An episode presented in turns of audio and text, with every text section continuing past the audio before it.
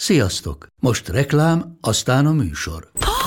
Hú, de szép szőnyeg. Új. Igen, tegnap vettem a Diégóban. Ó, és ez a függöny, de szép. Diégó! És hamarosan lesz új laminált padló a hálóban. Rátszakott a bank. Csak regisztráltam Diego digitális klubkártyát vásárlás előtt. Csináljunk neked is egyet? Csak egy perc és kész. Regisztrálj te is áruházainkban, vagy a diego.hu oldalon, és azonnal megkapod digitális klubkártyádat, melyel akár 30% kedvezménnyel vásárolhatsz padlóburkolati és lakástextil termékeket. Diego.hu Már meg is kaptam e-mailben. Ez reklám volt, jó volt.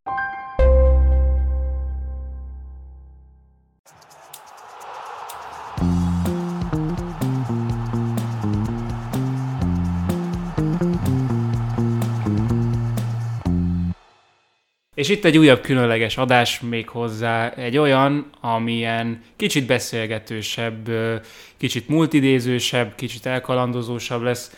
Remélem, hogy jól fogtok szórakozni. A vendég, mert hogy ketten ülünk itt most a teljes terjedelem stúdiójában, Patik Márton. A, hát hogyha elsőre azt mondjátok, hogy nem hallottátok a nevét, akkor nem vagytok igazán jártasak a magyar futballban. Már pedig korábbi U17-es válogatott csapatkapitányról beszélünk, illetve a Red Bull Salzburg korábbi játékosáról, mert hogy több éven át ott játszott, megfordult ott, és utána került vissza a Ferencvároshoz, volt profi szerződése is, de most itt ül a teljes terjedelem stúdiójában, mint közgazdász. Szia Marci! Hányadán állsz most a focival, meg, meg mi most a kapcsolatod igazából a, a labdarúgással? Szia, szia! Um, hát igazán ezt nehéz lenne megfogalmazni, mert mindig is imádtam a focit. Ez nem változott, mióta abba hagytam, tehát ez még most is ugyanígy megvan.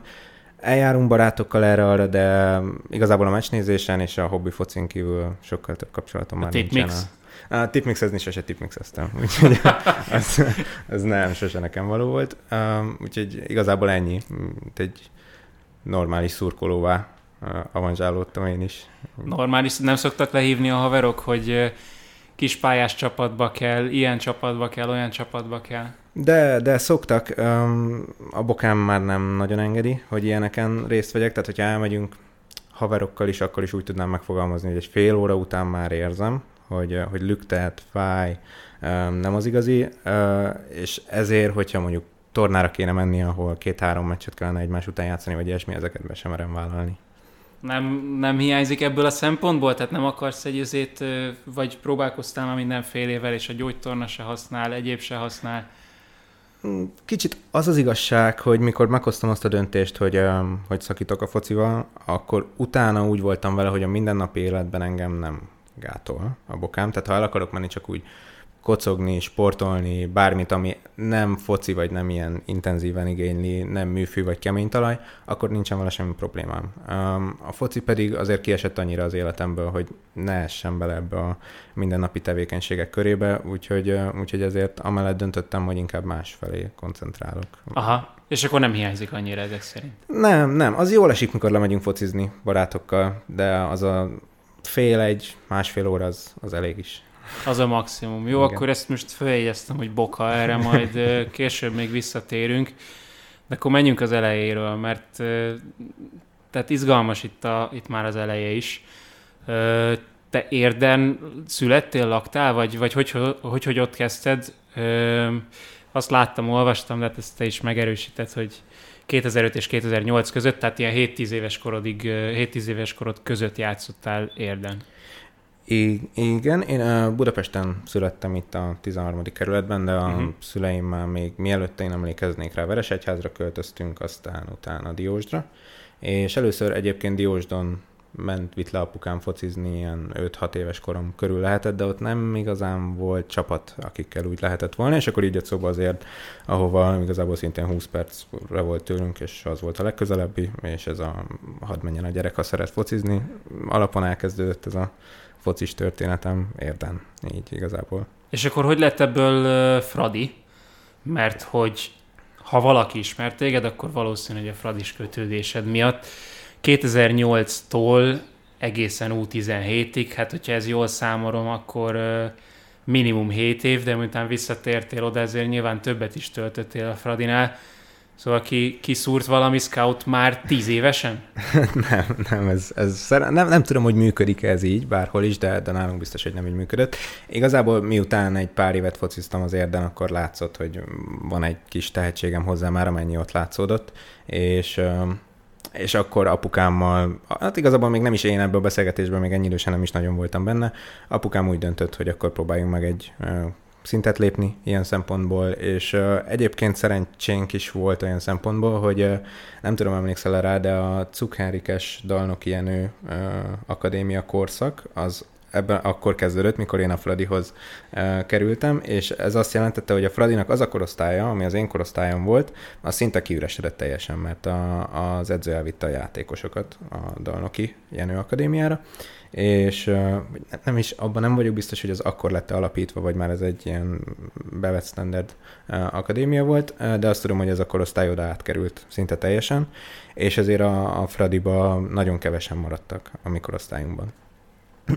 és ezért, mikor elmentünk oda próbajátékra, akkor mi is hát könnyebben fértünk be, mint, mint amúgy fértünk volna. Azért a, érdből a Fradiba menni már, már olyan abban a, a korban is, tehát ilyen 9-10-11 évesen is azért, azért egy nagy ugrás képességekben, meg, meg minőségben.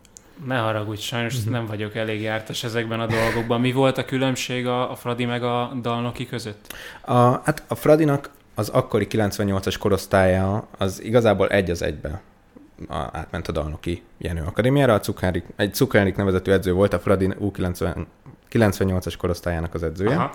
és ő, ő úgy döntött, hogy csinál egy saját akadémiát, egy saját csapatot. Ja, értem. És uh, ide került át ez a korosztály igazából egy, egy, egy az egyben. Még talán a Hegedűs Márk játszott pár évet, ő is profi szinten a, a Honvédben, neki is volt profi szerződés, aztán, ha jól tudom, volt Dorogon, ő a, akkor került át a Fradiból a, az akadémiára, a Talnok ilyen akadémiára, és a Fradiban is maradt pár játékos, a Lipcsei Krisztián, a Lipcsei Petinek a fia, a Dragoner Filip, Dragoner Attilának a fia, így, tehát így akiknek elég szoros volt a Freddyhoz a kötődése, ilyen-olyan... Ők inkább ott ők maradtak. inkább ott maradtak, igen, és akkor abból alapult meg így igazából az első 98-as korosztály, és ez egyébként a magia a csapatnak, akikkel még utána U17, U18, U19-ben is együtt játszottunk a Fradiban, ők már ott voltak itt a, az elején is. Jöttek új játékosok, volt, aki bekerült így a, a belsőbb körbe, de azért azt tudom mondani, hogy 10-11 éves korunktól kezdve mi ott együtt játszottunk. Milyen volt ez a 7 év? Miről, mi az, ami leginkább megmarad ebből az időszakból, mert ez tényleg hosszú idő? Um, húha, most így hirtelen választani se tudok.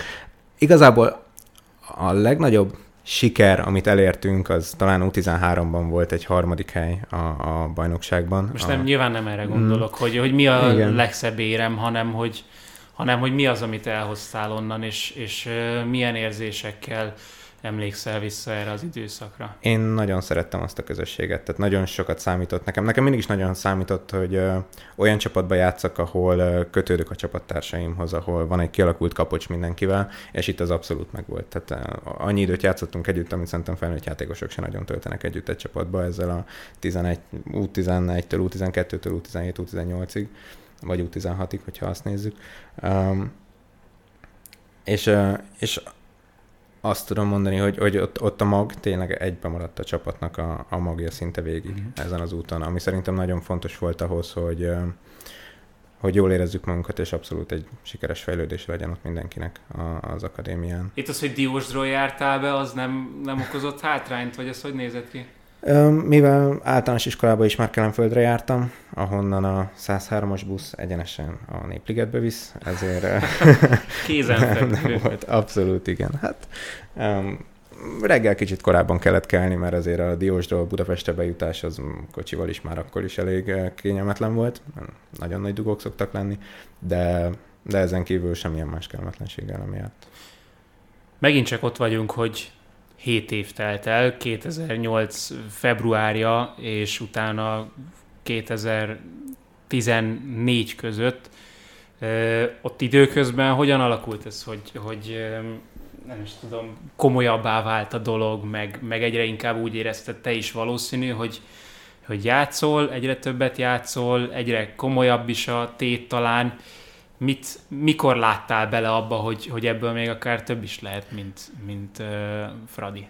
Azt hiszem talán az első U15-ös válogatón, amikor a még válogatott, utánpotlás válogatott még nem volt, 14, U14-esek voltunk, amikor először volt egy ilyen telkibe, egy ilyen válogató a U14-es válogatottban, ami nem létezett akkor, de volt, uh-huh. volt ennek az ilyen kiválasztónak az egész országból, amikor osztályunkban egy ilyen végeredménye, hogy a két legjobbnak kijelentett 11 játszott egymás ellen telkibe egy meccset. És ez egy több hetes kiválasztási folyamatnak volt a következménye. És azt nem mondanám, hogy akkor már gondoltam arra, hogy ennél talán a, a Fradinál is több lehet, de ott az egy, az egy olyan pont volt nekem, amikor azt éreztem, hogy hú, lehet, hogy tényleg lehet ebből valami, mert bekerültem a legerősebb 11-nek, én voltam a jobboldali belső védője. Ami nyilván, mivel U14 előtt, U15 előtt még annyira kicsit vákumban van az összes ilyen utánpótlás csapat, legyen az Fradi, MTK, Honvéd, játszunk egymás ellen, de úgy nagyon nincsen, nem vagyunk úgy összemérve egymás ellen, hogy posztról posztra, hogy tudjam, hogy én, én Magyarországon, mint 13 éves Patik Márton, én hol helyezkedek el? Én a top 10, top 15 belső védő között vagyok a posztomon, vagy, vagy a top 100-ba se vagyok benne, vagy tehát ilyeneket nem tudtunk előtte, és mikor ez az összehasonlítás először megérkezett, ugye U14-ben ezzel a kis kiválasztó programmal, um, akkor ez egy nagyon erős visszaigazolás volt. Nem csak nekem, hanem szerintem minden U14-es, 13 Fontos volt ez neked, személy szerint? Abszolút, igen. Már az is 13-14 évesen már az is nagyon nagy dolog volt, hogy ezt a meccset, a 11-11 elleni meccset válogatott mezben játszottuk. Már az is óriási élmény volt. És előtte szó sincsen válogatottról ezek szerint. Az a baj, hogy ezt se tudom itt pontosan a uh-huh. hátterét, tehát akkor ez, ez máig így van, hogy U14-ben van először ilyesmi. Ebben nem vagyok biztos, hogy, hogy ez, ez máig így van, mert már nem követem ezt uh, ilyen aktívan. Azt tudom, hogy nálunk U15-ben kezdődött a válogatott. Uh-huh. Uh, volt egy torna, amikor osztályunknak U13-ban egy törökországi torna, amire összerántottak a, a legjobbnak vélt uh, 11-et, uh, és akkor ők, ők kimentek de az, az még nem volt olyan mértékben feltérképezve, vagy, vagy körbenézve nem volt, nem volt meg az alapja annyira. Igazából csak a, hát ugye a Fradi mt tehát a nagyobb csapatokból a legjobb játékosokat megfogták U13-ba, és akkor ők voltak, a, akik kimehettek erre a tornára. Köztük én, én nem voltam ott. Uh-huh. Um, ami egyébként akkor emlékszem, hogy, hogy az annyira nem esett jól. Tehát, hogy, hogy bár én, nem, ez nem jó szó, hogy nem esett jól, inkább csak azt éreztem, hogy ú, bassza meg, de mennék én is. Tehát, 13 éves fejjel nyilván nem gondol arra az ember, de, de hogy itt nagyon fontos az, hogy ki, ki is az edzője annak a csapatnak, mm. meg, meg hova van, nem? Szimpátiája, bejárása, kit ismer, Persze, abszolút, meg hogy milyen szisztémát akar játszatni, már nyilván ilyenkor is. Még talán ilyen idősen annyira nem fontos, hogy mi a taktika, mi a felfogás, mik ezek a, a történetek, inkább az egyéni mm, megmozdulások, és az, hogy mindenki meg tudja mutatni magát e, még ennyi idősen, e, de akkor is nyilván fontos, hogy mi az edzőnek az elképzelés arra, hogy mit szeretne játszani. Nyilván ezeken 13 évesen nem gondolkodik az ember, csak és mondjuk az, hogy a Fradiban játszottál, az nem, nem volt egy pozitív dolog, tehát hogy nem könnyebb a Fradiból bekerülni az utánpótlás válogatottban? De abszolút, abszolút könnyebb. Um, bár nyilván ez, ez megint összehasonlítás kérdése, de azt gondolom, hogy a, a top akadémiákról Magyarországon, mint a Fradi, Honvéd, MTK, Debrecen, még a Haladás, Győr, ezekről az akadémiákról válogatottba bekerülni. Nem mondom azt, hogy könnyebb, de jobban szem előtt van az ember. Uh-huh. Hát akkor ezek szerint te nagyon szem előtt voltál a Fradinál, mert utána jött az Salzburgi kaland. Itt még előtte egy dolog, ami eszembe jutott, hogy ez pont U15. Tehát abban a korban voltál, amikor gondolom általános iskoláról középiskolára váltottál. És azért azt gyorsan szögezzük le, hogy te az ötvösbe jártál, az Ötvös József Gimnázium, a budapesti, az ország legjobb középiskolái között van. Ez itt egybeesett ez a két dolog nagyjából? Tehát amikor komolyabbra fordult a dolog fociban, és amikor iskolánál is dönteni kellett, hogy akkor most merre tovább? Nem volt ez így tervezve egyáltalán, tehát az ötvös az volt, tehát az tervben volt, hogy, hogy általános iskolában én majd, ha nem is az ötvösbe, de egy olyan gimibe szeretnék tovább menni, ahol, ahol jó esélyem van bekerülni egy erősebb egyetemre, egy jó érettségit írni, és, és azért jelentős mennyiségű tudást magamével tenni, tehát ez terben volt. A Salzburg itt még igazából, ha szóba is jött, akkor csak említés szerűen. Um, első körben egyébként, ami engem összekötött a Salzburggal, az a szomszédaink voltak. Ezt nem, nem gondolom, hogy, hogy bárhol meg lehet uh, találni. A Galántai Zsolt uh, volt, aki a Lőv Zsoltot uh, ismerve először uh, összekötött minket. Ez jó, mert itt az adásban tudok meg új dolgokat, tehát hogy így már, így már teljesen más a dolog. Igen. Igen. És akkor uh, igazából annyi, annyi történt, hogy um, megnézett engem a, a, a Zsolti, a Galántai Zsolti, és akkor rajta keresztül a, a Lév Zsoltól lettünk kötve, el kellett, elküldtük egy ilyen e-mailben, amit rólam érdemes tudni, már U15-ben, ez már U15-ben volt, akkor Ezt már elkezdődött. Szabad tudni, hogy mit jelent ez az e-mail? Videóválogatást, vagy leírást, hogy Ekkora a gyerek, és ezt tudja? Az benne volt, hogy ekkora a gyerek, erősségei, kicsit gyengéi, mennyit edz egy héten, mit, gondolunk, mit gondolok én saját magamról, hol látom magamat öt év múlva, hol focizok most, milyen poszton játszom, benne vagyok-e akkor osztályos válogatottban, nem vagyok benne akkor osztályos válogatottban, ugye akkor már elindult az U15-ös válogatott, tehát itt már bele tudtam írni, hogy, hogy U15-ös válogatott vagyok, és akkor mint egy ilyen önéletrajzot ezt átadtuk a Lőv Zsoltinak, és akkor ezek ut- után. Nem tudom, hogy ezen felbuzdulva, vagy amúgy is ott lettek-e volna az U16-os uh, válogatott meccsünkön, amit Ausztria ellen játszottunk. És, és akkor azután a meccs után mentem ki kétszer próbajátékra Salzburgba, és igazából ahogy betöltöttem a 16-ot, és mehettem, mentem. Mert 16 éves korodig nem mehetsz? Ha jól tudom, akkor, akkor úgy volt, megint nem merem azt mondani százszerzékosan, hogy ez most is így van, akkor úgy volt, hogy 16 éves korom előtt úgy tudok kimenni, ha apukám vagy anyukám kiköltözik velem. Tehát konkrétan kiköltözik. Én egyedül nem mehettem volna ki 15 évesen. 16 évesen ez a probléma már nem volt, beköltözhettem az akadémiára, és, és simán megfogtam magam, fölültem a vonatra, és 5 és fél óra múlva már kint is voltam. Ez gyönyörű. Itt még a, azért ennek a részleteire uh-huh. kíváncsi vagyok, illetve arra a dologra, hogyha azt mondom neked, hogy nem Galántai Zsolték az szomszédotok, akkor lehet, hogy nem kerülsz ki Salzburgba? Simán, simán benne van a pakliba, igen. Tehát e, ez megint egy ilyen szerencse, véletlen egybeesés, rengeteg ilyen kell a, a focihoz szerintem, ahhoz, hogy valakiből tényleg olyan szintű játékos legyen, mint amit ő elképzel saját magának, mikor elkezdi ezt a, ezt a pályát. Um, de simán benne van a pakliban, hogyha ha nem mellé költözünk, vagy nem, azt hiszem, ők költöztek mellénk, de hogyha Diósdon nem egymás mellett van az a két ház pontosan, akkor én sosem kerülök ki Salzburgba. Ez is Ezt nem tudom, hogy tudod-e tényszerűen, mm-hmm. de hogy akkor azon a bizonyos meccsen, vagy azokon a meccseken, ahol téged ö, megnéztek, azokon téged néztek konkrétan, vagy pedig ö, kimentek csak a válogatott meccsére? A Tomás Lecs volt ö, kint a, a, ezen a bizonyos mérkőzésen, U16-ban a, a magyar-osztrákon. Azért ezt most gyorsan itt az elején leszögezném, hogy Tomás Lecs jelenleg a Bochum edzője, tehát Bundesliga edző, és volt korábban az Salzburgnál, majd később még előkerül, hogy, hogy volt edződ U18-ban is, U18-ban is, igen, igen. Igen? Tehát vele beszélgettünk erről egy évvel később azt hiszem egy buszúton mentünk Németországba, ha, ha jól emlékszem, Frankfurtba egy tornára, és akkor beszéltünk erről a, a erről a bizonyos meccsről. Igen. Én nem is tudtam, hogy ő ott volt. Egyébként nem tudtam, hogy ott volt bárki is a, a Salzburgtól. Ő mondta, hogy, hogy ő akkor ott volt, és engem is nézett, de nézte nyilván a, az osztrák U15-öt is, tehát nem voltam én, a, nem én voltam a fő prioritás, tehát nem miattam jött ki a meccsre, így is úgy is ott lett volna, de nyilván így, hogy, hogy már szóban, hogy már forgott a nevem egy, ott, ott Salzburgban, így, így odafigyelt rám is.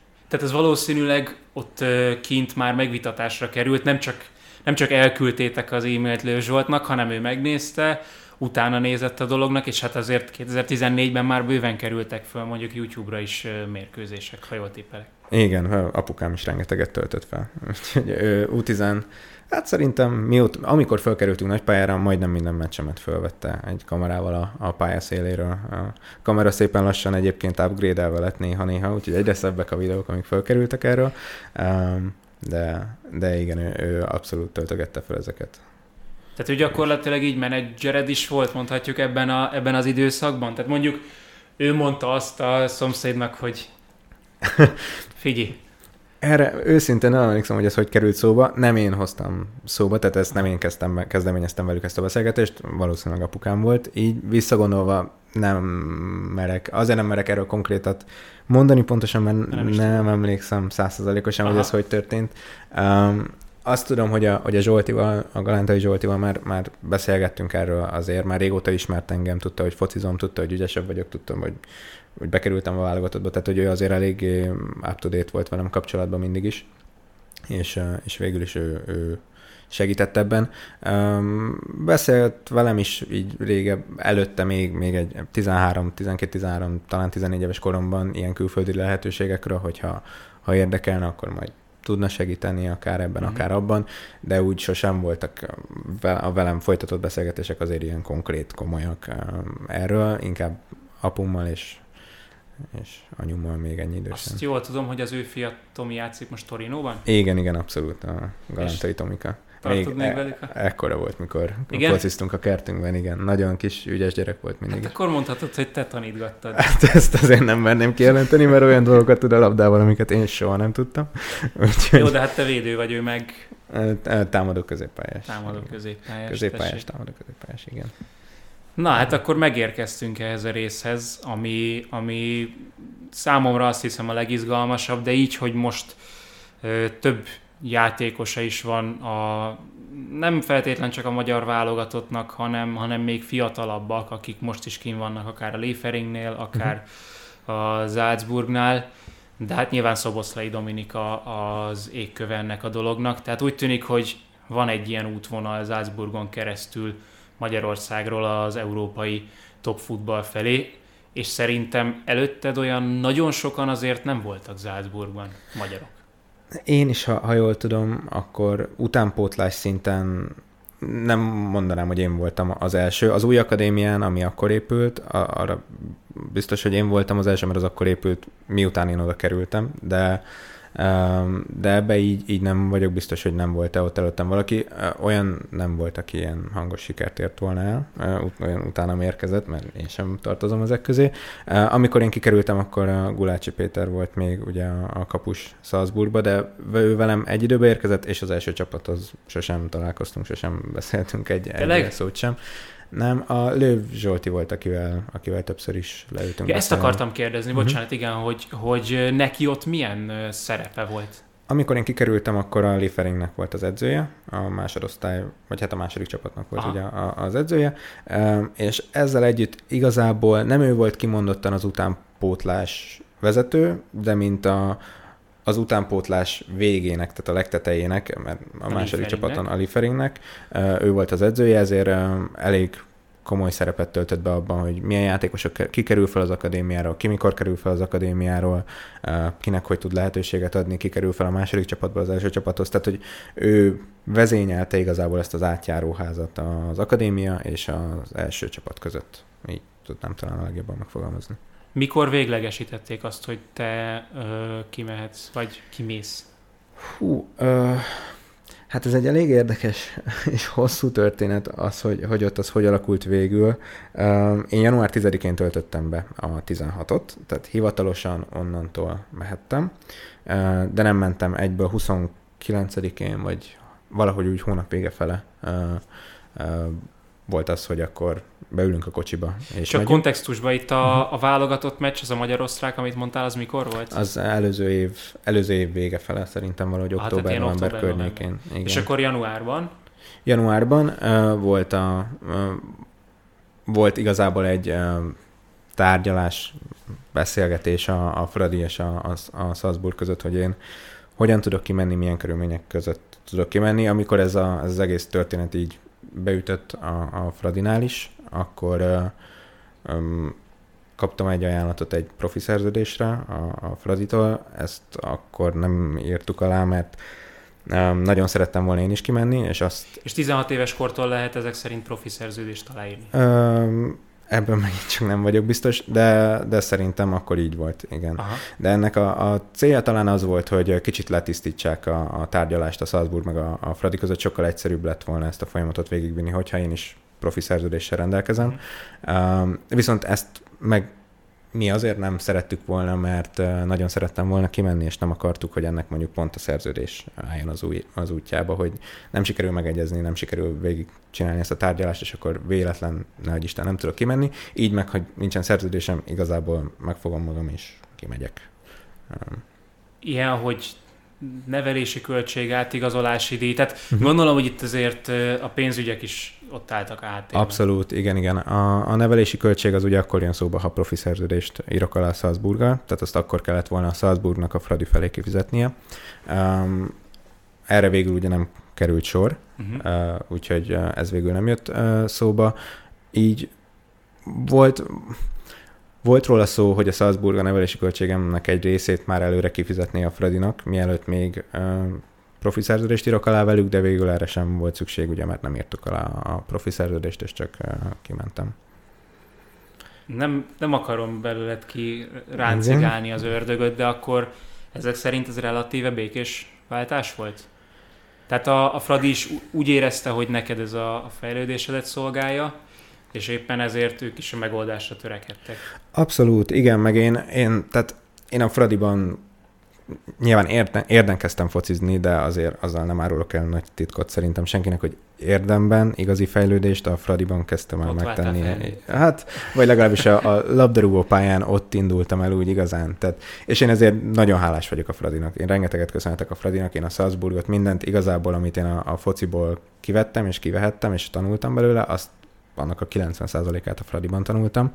Ezért az nekem sem volt sosem kérdés, hogyha esetleg a Salzburg nem jön össze, akkor én a Fradiba fogok visszajönni ugyanúgy, és végül azt, ez, aztán ez lett a, a, a megállapodás, szóbeli megállapodás, erről nem került semmilyen szerződés, de um, ez lett a megbeszélt történet, hogy ha most akkor kimegyek Salzburgba, ha nem jön össze, bármi történik, akkor visszajövök a Fradiba úgyis, akkor az nekik is jó, mert egy abszolút elit akadémián tudok fejlődni másfél évet, és ők is egy azért fejlettebb, ügyesebb, gyorsabb, jobb marcit kapnak vissza, mint aki kiment.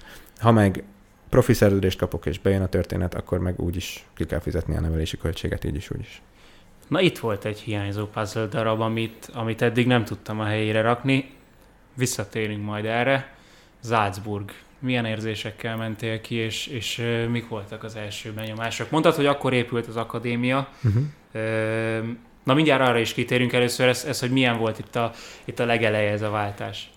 Hát um, kavalkádós, kavalkádos volt egy kicsit. Tehát nyilván ilyenkor benne van az emberben egyik oldalon az a tudat, hogy óriási lehetőség, nagyon nagy előrelépés, és egy tényleg olyan ugródeszka, ez már akkor is látszott, hogy egy olyan ugródeszka a nyugati, tényleg világklasszis labdarúgó világ felé, amit um, amire mondjuk itthonról talán kevesebb lehetőség van. Um, ezért nyilván az fel sem merült bennem, hogyha megkapom ezt a lehetőséget, akkor ne élnék vele, nem mennék ki, ez, ez nem volt opció. Viszont bennem volt az a rész is, hogy akkor kezdtem a, a gimit, ahogy a, a, te is mondtad az ötvösbe, és új Már barátok... úgy, hogy bocsánat, tehát 14-ben januárban mentél ki, tehát a 13-14-es mhm. tanévet már az ötvösben kezdted. Igen, a fél événél jártunk annak a tanévnek pont.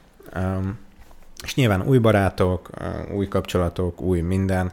Nagyon élveztem. Én nagyon szerettem. Nekem ez a reggel fölkelek, bemegyek a suliba, barátok, hülyéskedés, viccelődés, szórakozás, tanulás. Tanulás, tanulás. Igen, tanulás.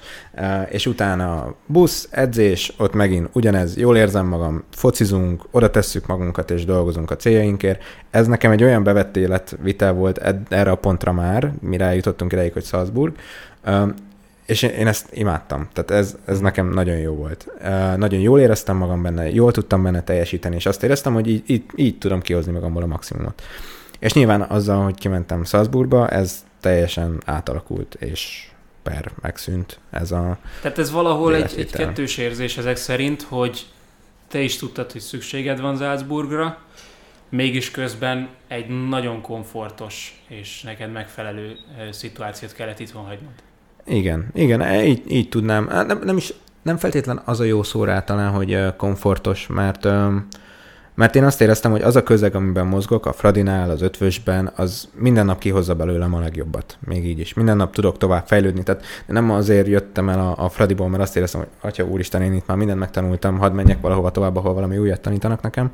Nem ezért, hanem a Salzburgnak, mint esélynek és lehetőségnek a, az ígérete miatt tettük meg ezt a lépést. Ott a Fradinál, még ebben az első ötvösös fél évben, uh-huh. ilyen, hogy, hogy reggeli edzés, vagy, vagy iskola előtt bármi, nem ütközött semmi semmivel? Tehát ebben a korosztályban még nincs ezzel gond? Nem, abban a korosztályban még nem volt. A délutáni edzések voltak.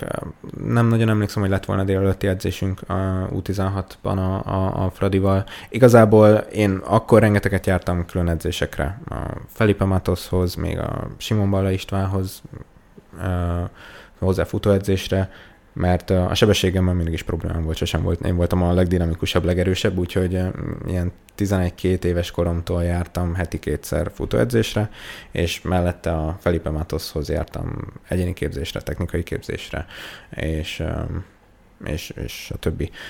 azok néha ütköztek, de azt is megpróbáltuk úgy csinálni, hogy vagy sulies edzés között, vagy suli előtt és akkor tudom én héttől, reggel héttől, de még ettől is azt éreztem, tehát ezekkel mind azt éreztem, hogyha csinálom a külön edzéseket, járok a Fradiba edzeni, és meg tudom tartani a, a gimit is, akkor ez is egy olyan út lehet, ami, ami el, el tud vinni oda, ahova én szeretnék, de akkor is ott volt a, a másik oldalon, hogy, hogy jó, de a Salzburg Akadémia igazából futószalagon gyártják a, a nyugati tehetségeket, tehát hogy ott valószínűleg csak beülök az akadémiára, és úgyis lesz belőlem valami, vagyis hát így nézett ki, aztán nyilván ez Igen, abszolút nyilván, ez nyilvánvalóan nem így működik Értető. a valóságban, de hogy körülbelül ezek voltak a gondolatok, amik a, amik a, a fejemben lejátszottak ilyen, itt. Itt a tanulás terén az átállás az mennyire nehéz. Gondolom, hogy akkor is adtál néhány interjút. Én amiket találtam, azokból mhm. azért nehéz volt azt kihámozni, hogy, hogy pontosan mit, érzel, mit éreztél, meg gondolom, hogy utólag azért átértékeled azt, hogy, hogy mi is történt akkor ott ennél a váltásnál. Ö, igen, abszolút. Bár hát utólag sem biztos, hogy átértékelődik, inkább csak csak most már úgy jobban bemerem vallani saját magamnak is, hogy, Na, hogy mondjuk is. nem éreztem jól magam kint Salzburgban, mert nem éreztem jól magam kint Salzburgban. És ez egy, nyilván egy idő után meglátszik az embernek a teljesítményén is. De most pont akkor visszatérek egy kicsit a tanuláshoz, aztán utána erről is, mert az ötvösnek én nagyon sokat köszönhetek abból a szempontból, hogy én kim voltam másfél évet, ugye szerintem ez alatt a másfél év alatt három napot töltöttem a gimiben, és nem vesztettem évet, úgy tudtam leérettségizni, ami nem az én, vagy hát az én érdemem is, mert tanultam szabadidőmbe, oda tettem magamat, de a, a tanáraimnak, osztályfőnökeimnek és igazából az egész sulinak ez egy, ez egy nagyon nagy segítség volt az ő részükről, hogy én ezt külön vizsgákkal, akár pótórákkal, külön órákkal ezt meg tudtam csinálni. Úgyhogy ezért azóta is nagyon hálás vagyok nekik, mert ez abszolút és ezt előre tudtad? Tehát ezt előre sikerült leegyeztetni, hogy, hogy akkor évvégén majd vizsgázgatsz, és, és ezzel nem lesz gond? Igen, igen. Hát azt nem tudtam, hogy lesz-e vele gond, vagy nem lesz gond. Azt tudtam, hogy, hogy bemegyek igazából egy végén egy hétre, ilyen általában május és május végén, június elején egy hétre bementem, addigra már úgy a bajnokság vagy lecsengett annyira, hogy már nem nagyon voltak meccsek, vagy egy-két napot fel tudtam használni arra, hogy bemenjek vizsgázni, és akkor bementem, levizsgáztam a tantárgyakból, visszajöttem, megkaptam az eredményeket, és mentünk tovább. Itt nem nagyon volt cél az, hogy, hogy kitűnő legyek, inkább csak az, hogy, hogy meglegyen az elvárható Azt hiszem, hogy ez abszolút értető. De azért, hogyha Na mindegy, erre most ne térjünk ki. Inkább, inkább menjünk azzal tovább, hogy akkor iskola pipa. Uh-huh. Beilleszkedés. Um, nem mondanám egyébként, hogy olyan óriási probléma lett volna a beilleszkedéssel Salzburgban, mert mert ez, tehát Salzburg kicsit olyan, mint, amilyen, mint amilyennek kívülről tűnik, szerintem. Tehát egy kicsit átjáróháza a kelet-európa és a nyugat-európai foci között. Ez érződött az első pillanattól kezdve, hogy uh, itt nem fog egy 7-8 éves társaság együtt focizni uh, 7-8 évig, vagy 10 évig, hanem itt sokkal pörgősebben, sokkal gyorsabban cserélődnek az emberek. Nekem is szerintem. A, amikortól én oda kerültem, ugye én másfél évet voltam kint, volt ugye egy korosztálylépésünk is volt, U16-ról U18-ra az U17 ott teljesen kimaradt, onnan az U16-ról U18-ra teljesen kicserélődött a csapat. Az U16-os csapatból páran kerültek be az U18-as csapatba, és még egy-két játékos volt, aki már akkor felkerült a Lieferingbe és akkor vagy a Lieferingbe edzett, és visszajátszott az U18-ba, vagy a Lieferingbe is tudott játszani, de, de ott úgy jöttek Ausztrián belülről is, jöttek külföldi játékosok is, a világ minden tájáról érkeztek játékosok már az U18-ba, és, és teljesen kicserélődött az a csapat, aki U16-ba játszott, két hónappal előtte befejezte az U16-os bajnokságot, és aki elkezdte az U18-as bajnokságot mondjuk szeptemberben, az két teljesen különböző csapat volt. Azért itt mégiscsak a világ egyik legjobb akadémiájáról beszélünk, hogyha az szóba kerül, hogy mennyire segítettek neked a hétköznapokban való beilleszkedésbe, volt olyan ember, aki, aki figyelt arra, hogy kinek milyen a kedve, kinek mitől, mondjuk, hogyha azt mondod, hogy neked leromlott ott a teljesítményed, akkor volt olyan, hogy sportpszichológus, bármilyen pszichológus, vagy bárki, aki, aki arra figyelt, hogy neked hogy megy a beilleszkedés, megkérdezett erről, vagy bármi egyéb? Nem, nem volt ilyen. Nem tudom, hogy ez, ez annó még nem volt talán ennyire kiforrott, mint, mint most, bár ebben megint csak nem vagyok biztos, de nem volt, aki így a mentális részével így foglalkozott volna a, a, a történetnek, hogy, tehát ez a, ez a hogy érzed magad hozzáállás, ilyen, ilyen nem volt. Nyilván én nem kint jártam suliba, a srácok nagy része kint járt suliba, tehát mondjuk ilyenek bele számítottak abba is, hogy én, én ezekből kimaradtam. Én vagy otthon tanultam, vagy lementem, rugdostam egy kicsit kapura, vagy playstation eztem, ezek voltak a, az opciók az akadémián, miután elkészült. Um, de igazából így is, tehát volt egy délelőtti edzés, előtte volt egy reggeli, amit együtt a, az akadémián a srácokkal megebédeltünk. Az nem volt megszervezve, de mivel nyolckor kezdődött az edzés, mindenki hétre járt ebéde, vagy reggelizni, mert később nem nagyon tudtál, korábban meg nem akartál, úgyhogy az, az úgy nem, nem nagyon kellett megszervezni se. Aztán ugye edzés, ebéd volt a következő program, délután megint edzés, és akkor este megint vacsi. Tehát, hogy olyan rengeteg idő, volt közte idő ezt-azt csinálgatni, de úgy mindig benne volt a, az embernek a fejében, hogy oké, okay, most eszem, akkor két óra múlva edzés van megint, akkor már vagy fejbe elkezdek kicsit rá felkészülni, vagy lemegyek, nyújtok egyet előtte, egy vagy ilyesmi. csak egy egészen más egy ritmus, teljesen mint más amit ritmus. megszoktál. Igen. És egyébként ezen is gondolkodtam, hogy nem tudom, hogy nekem jót tette ez, hogy ennyire tényleg csak a foci az akadémián, vagy inkább az volt a jobb, ami itthon volt, hogy napközben voltam, ami kirángatott ebből, és mikor bementem edzésre, akkor ott mindig igazából ott kezdődött a foci, és akkor arra tudtam koncentrálni, és nem kellett egész nap csak a focival foglalkozni. Azért ez valahol a Salzburg akadémiájának is a kritikája, nem? Tehát, hogy ezek szerint neked az a hitet, hogy, hogy van akinek a kevesebb, az több? Fel lehet ezt odaróni, de, de igazából az eredmények ilyen szempontból nem engem igazolnak. Úgyhogy, hanem az nem, akadémiát nem abszolút. kell tehát, hogy... is, hanem, hanem ez, tehát akkor fogalmazhatnék uh-huh. úgy is, hogy azt mondod, hogy ez egyénfüggő. Abszolút egyénfüggő. Ez egyértelmű. Tehát teljesen egyénfüggő. Ami nekem, ami nálam nem működött, az például, ha megnézzük Szoboszlai Dominiknál, abszolút működött, mert a Salzburgi Akadémiáról végig uh, igazából kilőve, most épp a Premier League-be a Liverpoolban. Tehát, hogy természetesen egyénfüggő, ez a része, tehát ez a mentális része nem volt személyre szabott. A fizikális és a labdarúgó része, tehát a szakmai része, az teljesen kifogástalan volt ilyen szempontból. Az minden szempontból egyénre szabott volt. Nem volt konkrétan megadva, hogy mit kell lenni, de A menü, B menü volt, és mindenkinek meg volt adva, hogy át kell lenni, vagy inkább B tegyél. Választottad a másikat, de nem választotta senki utána úgyse. Tehát nem, nem szabály volt, hanem javaslat, de tudod, ez a... Igen, ez a kötelezően választható. Abszolút. Hát helyben vagyunk akkor a foci részével. Uh-huh. Itt korábban említetted, hogy Löv Zsoltnak azért volt szerep abban, hogy oda kiigazoltál. Vele milyen gyakran tudtál egyeztetni, kommunikálni, vagy beszélni egyáltalán?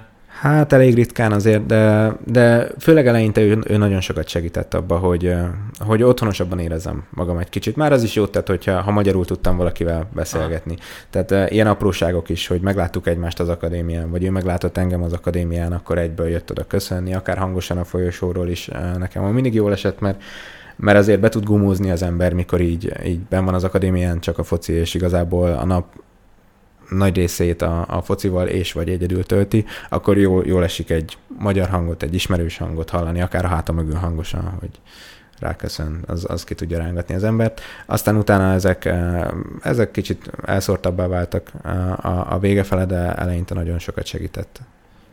Kicsit nem, nem akarom a szádba adni a szavakat, de kicsit az elmondásod alapján ilyen gyárnak tűnik az egész. Tehát, um, hogy ilyen focista gyárnak, csak, csak mondjuk sok benne a, a hibás termék. Lehet ezt így mondani. Azért nem, nem merném ezt ilyen egyértelműen kijelenteni, mert nekem, nekem annak tűnt. Nekem, igen. Tehát, eh, hogyha ha én, mint Patik Marci kell egy saját nézőpontot megfogalmaznom a, a, a Salzburgról, akkor igen, egy gyár, ahol tényleg futószalagon jönnek be a játékosok, hozzárakjuk, amit hozzá tudunk, ide hozzárakjuk, megnézzük, hogy a végtermék milyen tovább tudjuk-e adni, tovább tudjuk adni nyugatra, akkor Lipcse, Bundesliga, Dortmund megy tovább. Ha nem tudjuk, akkor Salzburgi kis csapatok, hogyha osztrák játékosról beszélünk, vagy vissza, ahonnan jött.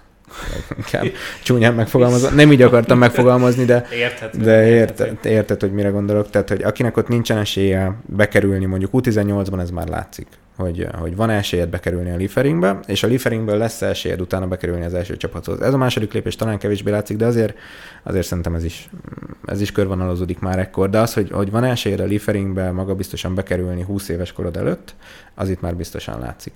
És hogyha ha nincs, akkor igazából tényleg az a legjobb döntés szerintem is mindenkinek, hogyha ha megpróbál egy olyan csapatba elmenni, ahol játszani fog, komfortosan, jól érzi magát, hogy egy kicsit a futball szeretete és, és a játék maga az, az visszajöjjön, és ne csak az legyen, hogy teljesítmény, teljesítmény, teljesítmény, és, és haladjunk.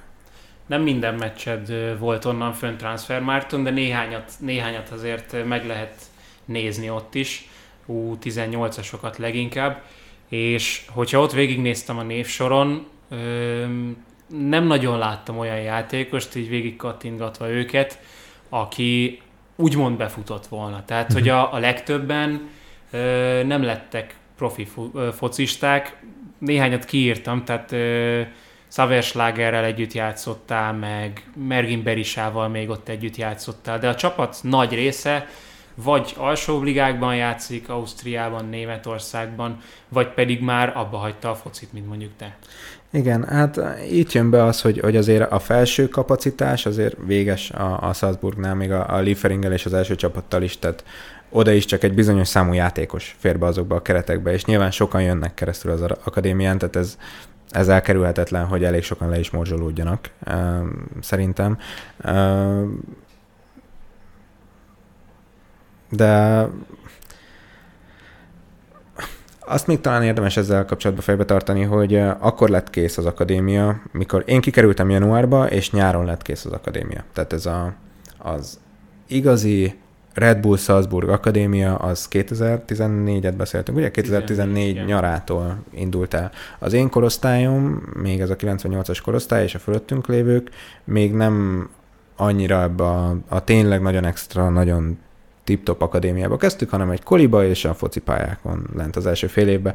Nem mondom, hogy emiatt uh, vannak talán kevesebben, a, játszanak talán kevesebben top ligákban, de hogy ez még a kezdete volt ennek az egész történetnek. Talán még, még ha jól emlékszem, a, a Lipcse sem volt Bundesligás csapat, vagy talán akkor Nem, messze nem, fel. messze nem. Igen. Harmadik ligás harmadik voltak ligás. szerintem még Igen. akkor, de lehet, hogy itt már éppen a másodosz. Nem, nem, mert Gula, amikor még az Álcburgban volt, akkor még biztos harmadik ligás volt a, a Leipzig.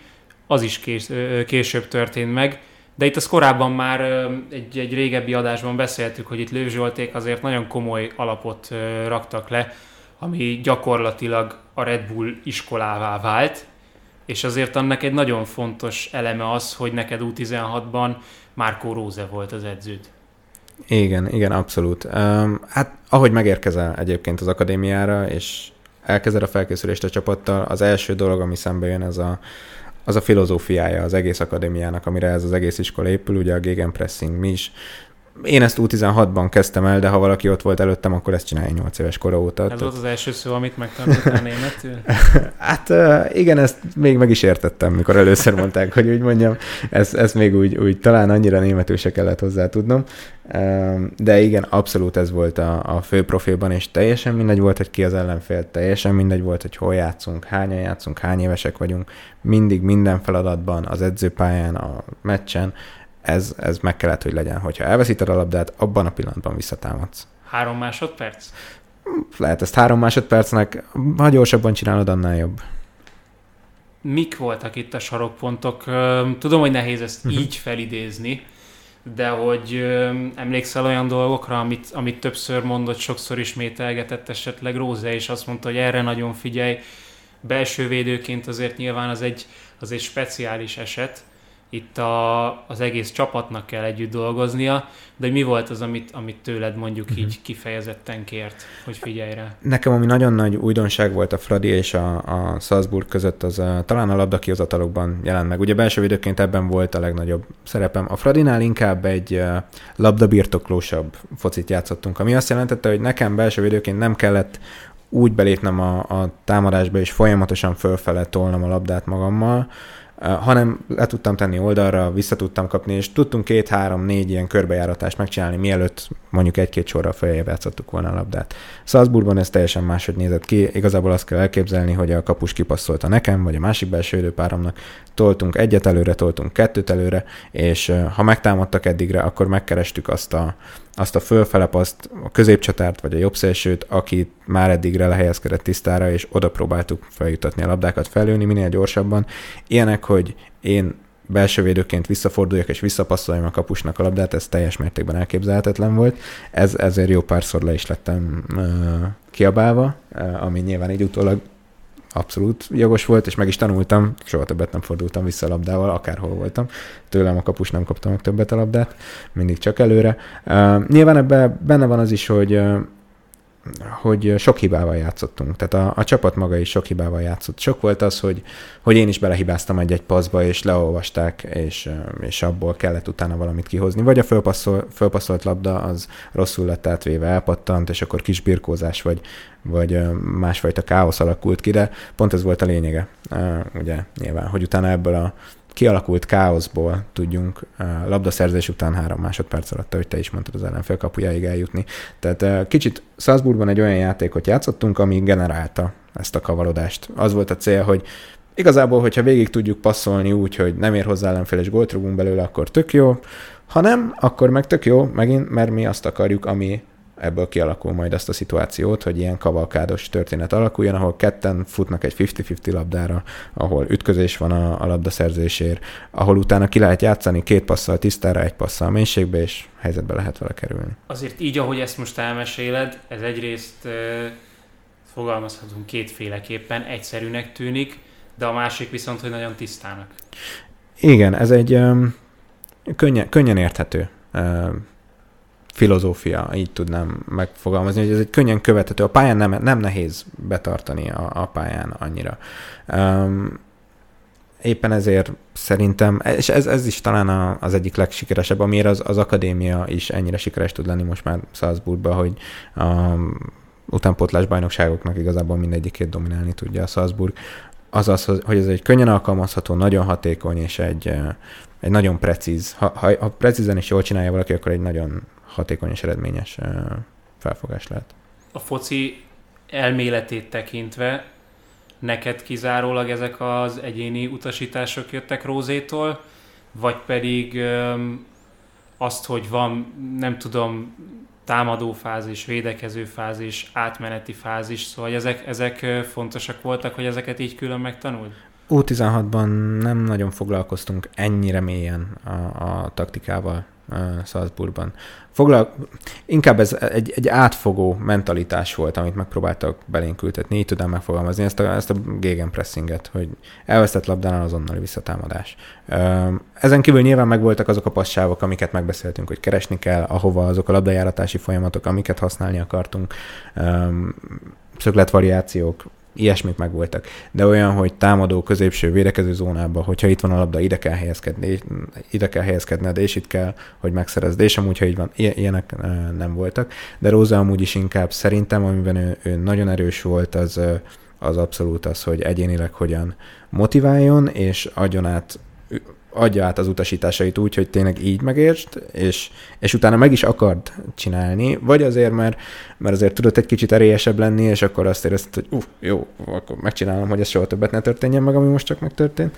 Um, vagy, vagy azért, mert, mert tényleg olyan tiszteletet vívott ki mindenkivel szemben az öltözön belül, hogy nyilván mondjuk ez U16-ban jóval egyszerűbb, mint a felnőtteknél, de ott is mindenki felnézett rá a, a Ezt csapatban. hogyan kell elképzelni, vagy hogy tudod kivívni a a tiszteletet. Szerintem minden csapatban, még utánpótlás szinten is van egy-két olyan játékos, aki azért talán kicsit kevésbé figyel oda egy-egy megbeszélésnél, vagy viccelődik, nevetgél, legrosszabb esetben a telefonját nyomkodja az öltözőbe. Ilyenek nálunk nem fordultak elő soha, és ez ennek a, a nagy rész nagy részt azért az is volt köszönhető, hogy, hogy 16 éves fejjel azért ő tudott ijesztő lenni. Tehát eh, határozottan tudott ijesztő lenni. Szerintem Volt egy hangja. 50 éves fej tud ijesztő lenni. igen. É, jó, igen, ez így van. Um, viszont uh, mindig, tehát meghallgattuk, amit mondott, uh, abszolút felnéztünk rá, minden pillanatban, ha az öltözőben volt, akkor ráfigyelt mindenki, nem volt az, hogy beszélgetés a hátsó sarokba. Um, talán ezekben látszódott meg a legjobban. És ezen kívül milyen ember Róza egyébként? Tehát, hogyha neked bármi egyéb problémád volt, akár a pályán kívül, vagy hogyha kérdésed volt, akkor ő meghallgatott, és, és tényleg úgy is menedzselt egyénileg, mint embert, vagy pedig leginkább a pályán történtekre szorítkozott? Leginkább a pályán, de az edzőim közül a, a Salzburgban töltött idő alatt a Lőv Zsolt után vele volt a, a legtöbb ilyen beszélgetésem arról, hogy én hogy érzem magam kint. Leginkább azért, mert, mert nyilván ez a, az első időszakban, a, még az U16-ban jöttek ki nagyon nálam ezek a problémák, hogy honvágyam volt, nem akartam ott lenni, és ez nyilván a, a a teljesítményemen is meg, meglátszott, és ezt ő észrevette, kezelte, próbált tolni a, a, a jó irányba, de akkor sem az volt a, a módszer nyilván, hogy leült mellém, és akkor simogatta a kis mhm. buksimat, hogy de, de jobb lesz, hanem, hanem inkább az ellenkező irányba próbált nyomni, hogy akkor nem menj haza hétvégén, akkor találunk oda és edzésbe teszünk, ilyes, ilyesmikbe, hogy kicsit ilyen bottal megoldani a, a, a, a problémát. Olaj a tűzre. Igen. Igen, ami nálam hát működött, mű, akár működhetett is volna, de ez, ez most ilyen kis elméleti síkon tudnánk csak erről beszélni, hogy működhetette volna, vagy nem. Nem működött, így utólag visszatekintve. így utólag már biztos mondhatod. Igen. És miben változott ez a dolog Thomas Lecsnél, akiről tehát említettük, hogy ő a mostani Bochum edző. Uh-huh. Ő egy sokkal visszafogottabb személyiség volt, ő so, vele, vele rengeteget taktikáztunk, tehát U18-ban éreztem azt, hogy elkezdődik a védekező zóna, középső zóna, támadó zóna, ki hova mozog, hol kell lennem ebben a pillanatban, ha ott, tehát vele kezdődött el ez az igazi taktikázás, vele kezdődtek el a csapat meetingek is, amikor a, az akadémián belül egy ilyen a meeting roomba, egy meeting szobába beültünk, és akkor egy kivetítőn néztük, hogy akkor hogy is kell játszani. Ő sokkal inkább ilyen szempontból közelítette meg uh, a, közelített meg minket, míg mondjuk Róza inkább foglalkozott velünk egyesével személyként, személyenként, ő sokkal inkább, mint a, a csapattal. A csapatnak hogy kell kinéznie, a csapatnak hogyan kell mozognia ilyen, Ez ilyen szerinted tervezett volt úgy, hogy U16-ban ez kell, és U18-ban pedig már az, vagy pedig edzőfüggő? Így utólag szerintem biztosan tervezett volt, de a személyiségeikből ítélve is szerintem ezek a feladatok passzoltak inkább hozzájuk. Szóval ott volt uh, Lecs, ezek szerint azt mondtad, hogy ő kevésbé volt az a egyénileg ö, embereket, még kevésbé volt az embereket simogatós. Ö, hogy, hogy alakult az, hogy te mennyit játszol, mennyire akarsz még kimaradni?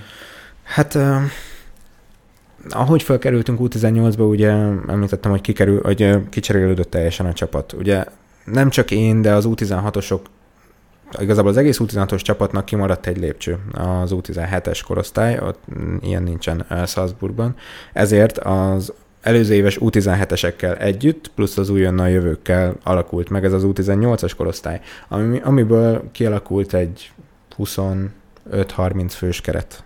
Itt Hát nyilvánvalóan azért ez így, mindenki nem fog játszani. ez így egy farkasos helyzet. Abszolút, és főleg ahhoz képest, hogy előtte pedig ez teljesen máshogy működött, mert U16-ban 15-en voltunk a csapatban, mindenki játszott majdnem minden meccsen. Ha véletlen valaki megsérült vagy kiesett, akkor mindig alulról jött fel egy fiatalabb, egy egy évvel fiatalabb játékos, hogy besegítsen nekünk. Um, úgyhogy U18-ban, mikor elkezdődött ez a helyzet, akkor én teljesen kikerültem a, a vérkeringésből. A szezon első felében szerintem meccset sem játszottam, ha jól emlékszem. És ez, ez, ez még, még azt a sikerélményt, amit amúgy az első évben az U16-os ö, csapatban, amikor alapkezdőként végigjátszottam minden meccset, még ezt is kiütötte ebből a történetből nekem, ami abszolút egy... ö, Hát Egy a- azt ez, ez abszolút nagyon rosszul esett. Tehát ezt nagyon nehezen is éltem meg, rosszul is esett, hogy, hogy tényleg azért komoly áldozatokat hoztam már 16 évesen, 16 év, 16-17 éves fejjel azért, hogy én ott lehessek, és nem, hogy nincs eredménye, de még rosszabb, mint hogyha otthon lennék. Tehát ez nekem nagyon nehéz volt megélni ilyen szempontból. Aztán javulni a helyzet egyébként talán egy picit javult a szezon vége fele, hogy ahogy elkezdtek az idősebb játékosok, az egy-két évvel idősebb játékosok felkerülgetni a Lifferinkhez, úgy jutottunk mi is egyre több szóhoz. Valószínűleg ez volt a terv is egyébként, hogy az első fél évben a, a most U16-ból, igazából U17-es játékosok kicsit háttérbe kerülnek, de a második fél év az már inkább az övék lenne. De nyilván itt is megvolt az, hogy a legtehetségesebbek, tehát akiket a, a Thomas Lech, a, a Rose, maga a Salzburgi utánpótlás vezetőség tehetségesnek gondolt, ők már ekkor azért a Lieferingben játszottak. Ami, ami nyilván egy jelzés volt a többiek felé, akik nem a Lieferingben játszottunk, hogy akkor ez most éppen nem néz ki olyan jól azért ez a történet. És akkor már aktívan gondolkodtál azon, hogy akkor nyáron hazajössz? Um, ezt is nehéz. Én végig gondolkodtam rajta, Aha. hogy holnap felszállok a vonatra és hazamegyek. Tehát ez, ez hogy mondjam, ez uh, U16, az első fél évben, első évben kevésbé, U18-ban minden este megfordult a fejembe ez a gondolat.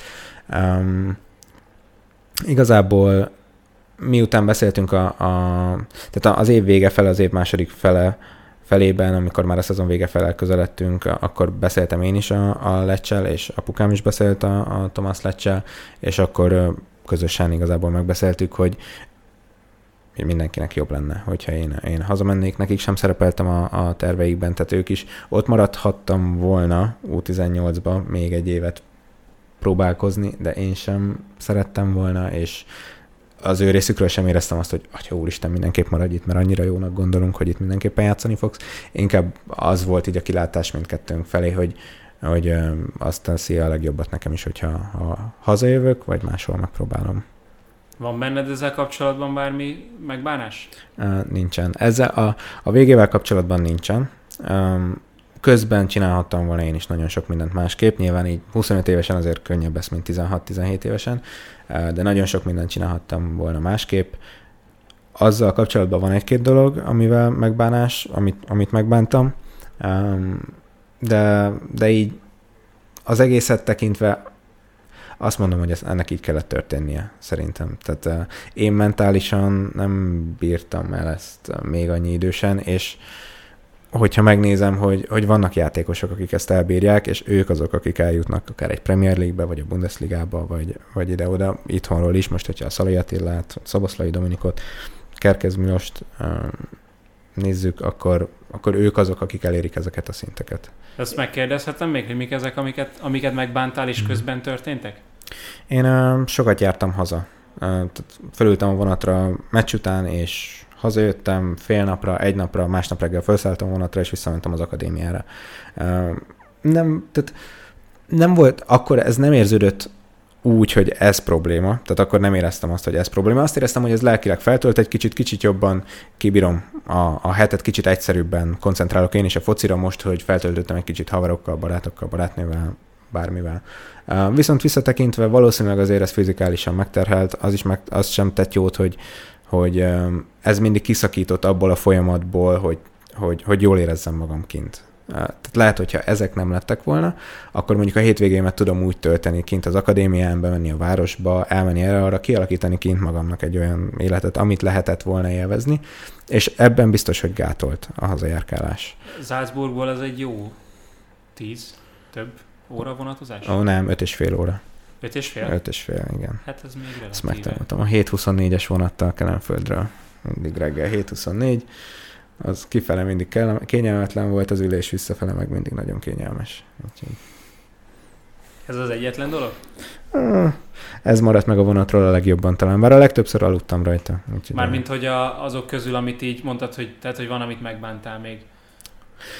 Kicsit talán azt is, bár ebbe, ebbe mondjuk a Salzburg pont nem volt uh, partner, de én említettem, hogy én itthon nagyon sokat jártam külön edzésekre, uh, sebesség, fizika, dinamika szempontból, és technikai képzések szempontjából is.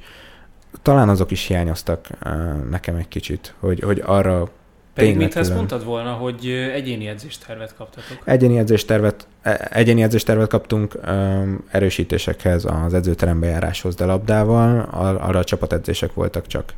Tehát nem, nem volt olyan, hogy lementünk, mondjuk a pályára ilyen ötös csoportokba osztva, és akkor bolyák között gyakorolunk bizonyos poszt, poszt-specifikus megoldásokat, mondjuk belső védőként hosszú labdákat, vagy, vagy a lőtt felpasszokat, vagy bármilyet, hanem ezek mind az edzésbe voltak benne, és ott tudtuk ezeket gyakorolni, ahol nyilván, ha, ha jól megy, és onnan a következő szintre fejleszteni, könnyebb az edzésen, úgyhogy ott vannak a társak. Ha épp valamit, ha nem is nulláról, de talán egy szinten lejjebbről próbálsz meg saját magadnak magabiztosra fejleszteni, azt csapatedzésen sokkal nehezebb, mint egyedül kint a pályán. És ezt azután meg tudtad mondjuk akár Lőv Zsoltal, akár bárki mással így beszélni Salzburgból, vagy azóta nem volt ilyen beszélgetés Nem, nem, nem volt ilyenre lehetőség. De azért egy Lőv Zsoltal egy beszélgetés csak megejtenél. Ja, hát mindenképpen persze, hogyha nyitott rá, én nagyon szívesen már csak érdeklődni is, hogy milyen volt a Paris Saint-Germainben Neymarral. Tehát már, már azért megéri. Nem is biztos, hogy beszélgetnénk rólam, hogyha valaha lesz lehetőségem vele beszélni, szerintem szóba se Ó, kerülök. Ó, ne is. Hát akkor itt vagyunk, hogy Salzburg, és akkor ez a kaland ez véget ért. Itt a döntésben gondolom, hogy gyakorlatilag édesapád és te voltál azok, akik a legfontosabb döntéseket közösen meghoztátok. Igen, de ezt a döntést már egyedül hoztam meg. Azt is, azt is én hoztam meg, hogy ki akarok menni. Tehát minden, minden ponton ott volt a lehetőségem, hogy azt mondjam, hogy nem akarok, mégsem akarok. Senki nem volt, aki, aki nyomott volna, hogy de menjen minden, mindenképpen. Nyilván azt én is éreztem, de ezt nem lehetett velem nem éreztetni, hogy ez egy nagy lehetőség, tehát ezt éreztem mindenhonnan. De ettől függetlenül bármelyik pillanatban azt mondhattam volna, hogy nem akarok kimenni. Mikor hazajö, a hazajövetelről volt szó, azt a döntést is én hoztam meg, akkor is Igazából akkor is ott volt ez, hogy jó lehetőség, de akkor már ott volt a fejemben az elmúlt fél év, másfél évnek a szenvedése, és akkor az egy kicsit ezt már beárnyékolta. Um, úgyhogy, úgyhogy azt is egyedül tudtam meghozni. Apukám, anyukám mindig mindenben támogattak, tehát hogyha valószínűleg, hogyha fél év után Salzburgba fölülök a vonatra és hazajövök, akkor, akkor, az, akkor az van. Tehát akkor sincsen senki, aki azt mondja, hogy de menjél vissza most azonnal. Szinte okafogyottá válik a kérdés, de itt abból az időszakból a Nemzeti Sport több oldal is írta, hogy Olaszországból, Angliából, Horvátországból is volt érdeklődés. Volt róla szó, ugye nekem akkor a, már a Paunok Péter volt a, a, az ügynököm, és nem is feltétlen mindegyik rajta keresztül volt, amelyik még a, a Galántai Zsoltén keresztül jöttek föl nevek, hogy ő ismer valaki, egy másik ügynököt, aki kapcsolatban van velük, és akkor esetleg próbajátékra ki lehetne menni. De ilyennél, hogy tehát olyan nem volt egyikőjükkel sem, hogy engem profi szerződéssel várnának bárhol, olyan lehetőségek lettek volna, hogy egy-egy hétre kimenni próbajátékra, és megnézni, hogy én hogy érzem magam, kint lehet-e ragadni, és van-e esély rá, de ez ö, sosem volt komoly, tehát nem, nem is nagyon gondolkodtunk rajta. Annyira azt éreztem én is, hogy kell az a stabilitás, hogy újra, ahogy Nem lett volna olyan csapat, amelyiknek azt mondod, hogy nagyon ezt a próbájátékot megnézni?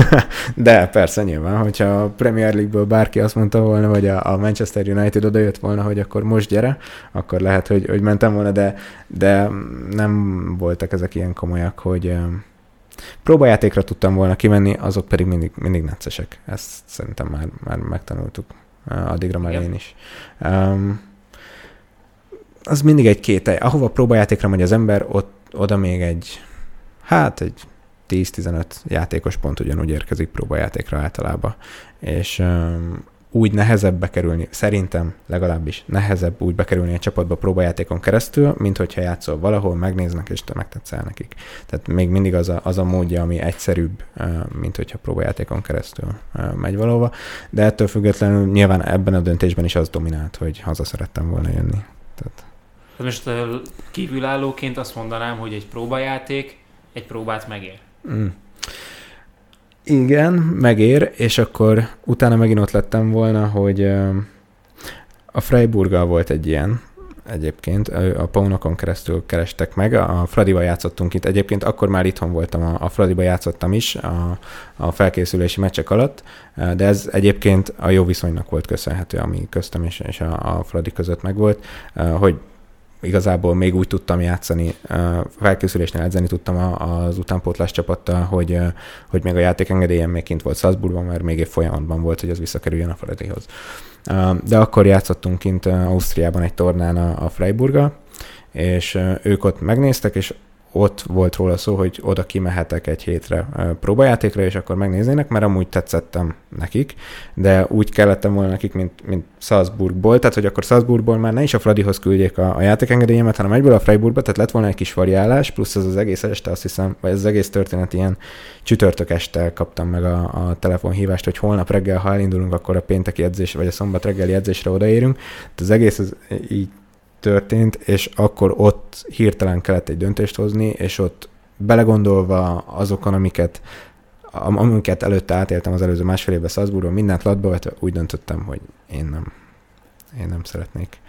Um, úgyhogy ez akkor az volt a legközelebb talán, amikor, amikor tényleg az volt, hogy jó, akkor most eldöntöd, holnap reggel beülünk a kocsiba, és megyünk uh, próbajátékra. Ez lett volna, és akkor abból meg lesz, ami lesz. Megint. Lett belőle Fradi U19, itt mondtad ezt a játékengedély dolgot, akkor ott azzal volt valami kavarás, nem? Tehát, hogy így azért nem volt mégsem olyan sima ez a, ez a hazajövetel. A játékengedély az kifelé is döcögött egy kicsit, tehát ez egy-másfél hónapba beletelt, mire Miért? a Fradiból Salzburgba is. Ezt, ezt sajnos rossz embertől kérdezed, nem tudom, már kifelé is akkor mondjuk pont időben elkezdtük, és már az első bajnokin tudtam játszani Salzburgban, de épp, hogy két nappal előtte kaptam meg a zöld lámpát, hogy játszhatok, meg van a játékengedélyem. Mikor visszafele jött, akkor meg a, meg a, tehát amikor Salzburgból Fradiba, akkor is történt valami vele, ami miatt a rendszereken keresztül valahogy nem jutott át jól, vagy nem is tudom, nem is értettem igazán. Én csak annyit érzékeltem belőle, hogy a, a szezon első hónapjában talán nem is játszottam, nem tudtam játszani, már nem volt játékengedélyem, úgyhogy a pályám mellől figyeltem az eseményeket, és szurkoltam a csapatnak. Fradi U19, és mellette továbbra is ötvös. Itt milyen utakat láttál magad előtt? Foci, és még mindig a foci az első helyen, vagy pedig foci, és akkor mellette most azt mondtad, hogy ha így kihagytam ennyit a gimiből, akkor, akkor egy kicsit próbálok arra is jobban koncentrálni. Próbáltam mind a kettőre koncentrálni, egy kicsit jobban um, egyensúlyba került a kettő. Tehát Salzburgban abszolút a, a foci volt a, a prioritás. Itt, ahogy, ahogy hazajöttem, egy kicsit egyensúlyba került a kettő, de még mindig a foci volt a, a súlyosabb, tehát még mindig az volt inkább a figyelem középpontjában nálam legalábbis. Úgyhogy még mindig az volt, amiben én elképzeltem, hogy, hogy én majd a kenyeremet fogom keresni, akár a Fradinál, akár esetleg, hogyha van rá lehetőségem, akkor külföldön majd egy kicsit érettebben később kijutni. De, de nyilván emellett odafigyeltem a tanulásra is, végül pedig az lett, ami, amiből most élek, úgyhogy nem tűnik az se olyan rossz, rossz döntésnek. Hát azért ott a Fradi utánpótlás csapatával az MB3-ban játszottál, és aztán jött egy profi szerződés is, ami korábban azért nem volt neked. Igen, um, erről, tehát ez azért egy kicsit, tehát ez nem volt, nem volt ez ilyen szép sajnos. Uh, én amikor, tehát amikor ott voltunk U19-ben, akkor az U19 és az MB3 kicsit egybe volt uh, folyva, olyan szempontból, hogy sokat edzettünk együtt, de nyilván volt egy U19-es keret, meg egy MB3-as keret, de volt átjárás, bőven volt átjárás uh, az MB3 és az U19 között, és uh, mindig voltak um, irányelvek, amiket itt próbáltunk követni, hogy uh, akiket mondjuk tehetségesebbnek láttak, mikor kellett az U19-be játszaniuk, mikor kellett az MB3-ba játszaniuk, és, és ilyenek. Tehát egy, egy nagyon egységes, uh, igazából környezet vette körül az U19-et és az MB3-at. Uh, az első, ugye a, másod, a második csapat edzője volt Lipcsei Péter, és uh, neki a második csapatnak a másodedzője volt az U19-es edző. Tehát igazából egy kalap alatt volt a kettő. És akkor itt a profi szerződés? Az, az U10, amikor MB3-ban megszűnt ugye a Fradi MB3, a Fradi 2, úgy döntöttek, hogy, hogy már nem szolgálja célt. Aztán azt hiszem most talán megint van. Hát most én, hogyha jól tudom, akkor a soroksára a mm, Mint fiók csapat, igen, igen. Um, szóval az megszűnt, és akkor utána, mivel az U19-ből kiöregedő játékosoknak innentől kezdve nem volt hova játszani a Fradi berkein belül, ezért uh, kaptunk négyen, öten vagy hatan, azt hiszem talán négye körül abban a, abból a csapatból profi szerződést. Viszont én miután aláírtam a profi szerződést, nem edzettem a Fradival soha többet. Tehát nem kaptunk információt arról, hogy kell-e az első csapattal edzenünk, hova menjünk most edzeni, mi lesz velünk, menjünk-e soroksára, mi fog velünk történni. Igazából aláírtuk a szerződést, kisétáltunk, és a nyár első két hetébe próbáltuk kitalálni, hogy akkor most mi fog történni. Utána nyilván az történt, hogy mindenki elkezdett magának a Fraditól kölcsönbe saját magának csapatokhoz elmenni próbajátékra, és um, MB3, MB2-be egy csapatot találni, ahova kölcsönbe el tud menni a Fraditól. De ebben sem kaptunk különösebb segítséget. Én utána nem nagyon beszéltem a, a Fradiból senkivel erről, miután aláírtuk a szerződést. Úgyhogy ott nem tudom, hogy ez azért volt-e, mert akkor ugye ezzel, hogy az MB3, MB3-as csapat megszűnt, kicsit mindenki ilyen tanácstalanul állt a történetet, és senki nem nagyon tudta, hogy mi legyen. Nem tudom, hogy ezért kerültünk ebbe, ebbe az üres, ürességbe így, milyen 5 6 um, de, de azt tudom, hogy igazából volt egy profi szerződésem a Fradival, de ha otthon fekszem egész nyáron, akkor sem szólt volna, rá, sem, szólt volna rám senki, és nem nagyon, és vagy legalábbis én ezt éreztem, meg azt éreztem, hogy, hogy nem tudom, hogy kell mennem az első csapathoz edzésre, nem tudom, hogy mehetek-e egyáltalán az első csapathoz edzésre, senkivel nem kommunikáltam, onnan fogalmam sincs, hogy mi a tervelem, semmi ötletem nincsen arra, hogy mi fog itt most történni. Úgyhogy um, azt tudnám mondani, hogy Eddigre már egyébként túl voltam az első, boka, az első nagyobb boka sérülésemen, ami szintén nem segített, de itt ez volt az a pont, ahol, ahol átfordult egy kicsit az a történet, hogy, hogy aláírtam a profi szerződést, de igazából most itt mi legyen velem, most akkor megpróbálok elmenni MB3-ba valahova kölcsönbe, játszani egy évet, ez meg is történt, Rákos mentén, de utána a következő évben is ugyanide értünk vissza. Hogy a profi szerződés az hány évre szólt? Három. Három év. Tehát három éves szerződés, és akkor először egy kölcsönjáték. Ez elképesztően furcsának hangzik, de ami kritika fölmerül a magyar utánpótlás képzéssel kapcsolatban, az azt hiszem, hogy ez a lenyomata, tehát hogy nincsen kifutása gyakorlatilag az utánpótlás rendszernek. Igen, ez a legjobb szóra, abszolút. Tehát, hogy nem tud, konkrétan nem, azt, azt éreztük, hogy nem tudunk mi sem nagyon magunkkal mit kezdeni, és a klub sem nagyon tud velünk mit kezdeni. Kaptunk egy profi szerződést, mert tehetségesnek gondolnak minket, és szeretnék, hogyha a Fradik kötelékeiben maradnánk, de úgyhogy konkrétan hova menjetek, ezt csináljátok, ezt ne csináljátok, olyan nem volt. Csak így maradjatok valahol így, így itt. Ez neked a 11. és 12. osztály között volt ezek szerint? Ez már a 12. éve, évvége volt. A 12. Én, én, után, tehát akkor itt még emellé kellett az érettségivel is foglalkoznod. Igen. Meg az egyetemmel hova jelentkezel, hány pontot érsz el. Igen, igen, igen. Az pont ekkor volt, és és azért ez már körvonalazódott így az utolsó szezonunknak a végére, tehát az utolsó U19-es és MB3-as szezonnak a végére. Tudtuk, hogy az év végén meg fog szűnni az MB3-as csapat. Már beszéltek is velünk, akikkel szerettek volna szerződést kötni a Fradiba, tudtuk, hogy lesz szerződés, azt nem tudtuk, hogy hogy, hogy mi lesz hogy utána. Igen, azt nem tudtuk. Um, viszont így kicsit nyugodtabban tudtam én is a, a, még abban az időszakban, még a szerződés aláírása előtti időszakban az érettségire is akár készülni, mert, mert nem kellett azon izgulni, vagy hát nem tudtam, hogy kell, azt gondoltam, hogy nem kell azon izgulni, hogy mi lesz majd a, a szezon végén. Um, és de... nem tudom, ki volt akkor a Fradi felnőtt csapatának az edzője, de hogy nem volt egy telefonszám, ahol érdeklődhetsz, hogy, hogy figyelj, mehetek edzésre, vagy, vagy mi következik most? Nem, telefonszám nem volt egyáltalán. Igazából nem is tudom, hogy... Hát ugye mindenki, akivel kapcsolatban álltam akkor közeli kapcsolatban, az edzők, a csapattársak, mindenki körülbelül ugyanebben a helyzetben volt, hogy megszűnt a csapat. Igazából nincs tovább. Most vagyunk még itt páran, akiket szerződés köt a Fradihoz, de ahhoz a Fraditól valakinek csak el kéne mondania, hogy mit várnak el tőlünk, most hova kell menni, mit kell csinálni, de ez nem történt meg.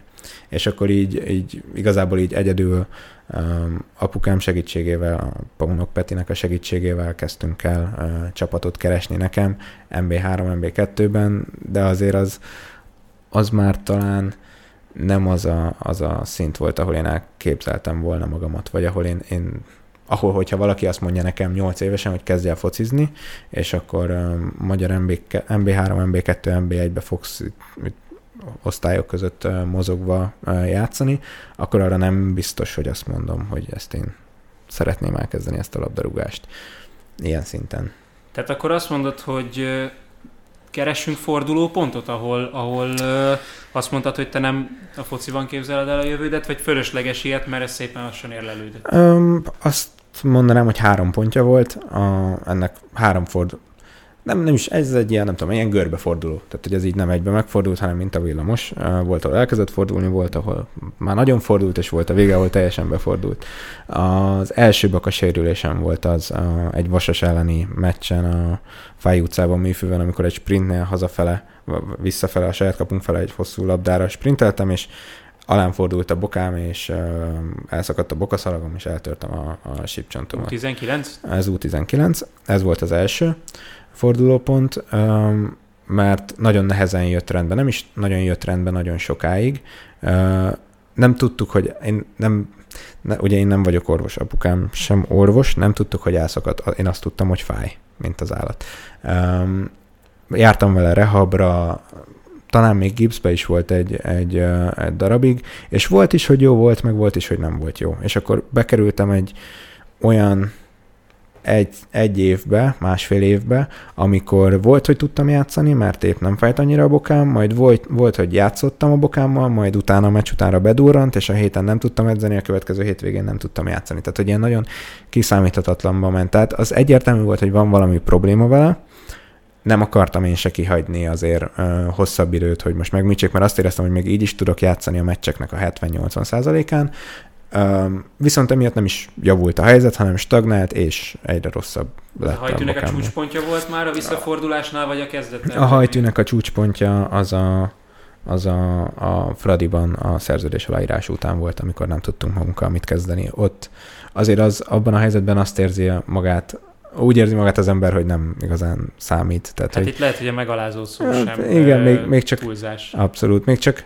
még csak, tehát hogy még csak annyira sem, hogy még fizetnek is nekem, de nem szólnak hozzám. Tehát, hogy ennyire nem, nem számít, nem érdekes.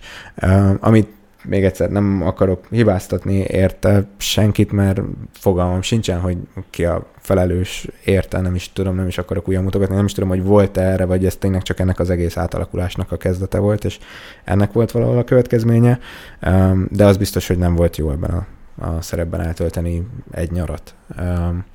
És akkor utána a, a végső csúcspont, amikor a, a menténél a bokám már teljesen annyira bemondta a, a szolgálatot, hogy el kellett mennem megműteni, mert különben nem, um, tud, ne, tehát már nem, nem tudtam vele játszani. Az hogy, az, hogy azon a szinten játszak, mint ahogy tudtam, hogy tudok, az teljesen már régóta nem volt szóba, de az, hogy egyáltalán tudjak focizni, ahhoz, ahhoz már, már itt el kellett uh, menni megműteni és a műtét után körülbelül már vége volt a szezonnak, az utolsó négy-öt fordulóban tudtam újra játszani a csapatban. Jól is ment, de úgy azért még látszott, hogy még a bokámon is rehaboznom kell, dolgoznom kell vele az erőnlétet és a dinamikát, nagyon sok mindent újra fel kell építeni a bokámba. És akkor így jött el az a nyár, hogy ez volt az utolsó, ahol azt mondtam, hogy, hogy itt lesz a vége, amikor elmentem, elmentem Balmazújvárosba Horváth Ferenchez, még mielőtt kiderült, hogy csődbe ment, azt hiszem az egész klub, uh-huh. és még előtte voltam ott próbajátékon, és egyébként nagyon tetszett, nagyon pozitív volt az egész csapat, tetszett, amit játszani szeretne velünk, játszatni szeretne velünk a, a, a, a Ferenc, viszont ott is azt kaptam visszajelzésnek, hogy tehetségesnek gondol, szeretné is, hogy, hogy, hogy, hogy menjek, de arra ne számít csak, hogy kezdő tudok lenni, főleg nem a szezon elején, mert a bokámat, a fizikai állapotomat, a dinamikámat, mindent igazából nulláról fel kell építeni, mert az elmúlt másfél-két évet azzal töltöttem, hogy szenvedtem a bokám miatt, vagy a, vagy a rehabon. Ez a két opció volt. És itt már jártál közben egyetemre is? Itt már, már a Rákos mente közben is jártam egyetemre. Igen. Tessék, hát akkor meg ott volt közben a, a közgáz ezek szerint, és azért ö, ott gondolom már más is járt a fejedben. Uh, igen, abszolút. Uh, bár azt, azt továbbra is tartom, hogy a közgázra talán Corvinusra bekerülni nehezebb, mint, mint utána magát elvégezni az egyetemet. Tanulni kell, de nyilván inkább, inkább talán a, a logikai megoldások, logikai, logikai feladatokra és a, a gyakorlati ismeretekre, tapasztalatokra van kihegyezve maga a, a tanítás mára már. Hát akkor megint csak ott vagyunk, hogy, hogy itt összességében ebben a foci témakörben van-e valami, amit így máshogy csinálnál? Van-e valami, amin változtatnál? irigykedve nézed-e Szobót, hogy, hogy a Liverpoolban bemutatkozik, és Milos ellen játszik a Bornusszal a hétvégén. Ki nem, de szerintem mindenki azért tölt el úgy perceket, hogy a helyébe képzeli magát, hogy azért nem lehet az olyan rossz a Liverpoolban a világ legjobb játékosaival. Csak ugye a legtöbben azt mondják, hogy a ifiben volt az a sérülésem, ami miatt utána ja, ja, U8-tól nem, nem lehettem az a játékos, aki lettem volna nálad, azért ennél többről volt szó.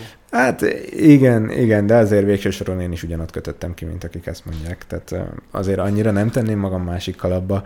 Nyilván volt, hogy volt ebbe lehetőség sokkal többre is. Ilyen-olyan okokból azt tudom mondani egyébként, ilyen olyan okokból nem így alakult, nem arra az útra mentem, nem, nem azokat a döntéseket hoztam meg, amiket talán kellett volna de így visszatekintve minden döntés, amit hoztam, az az enyém volt, minden döntéshez jó indokom volt, én úgy érzem. Ha bárki bármelyikről megkérdez most, azt gondolom, hogy meg tudom indokolni.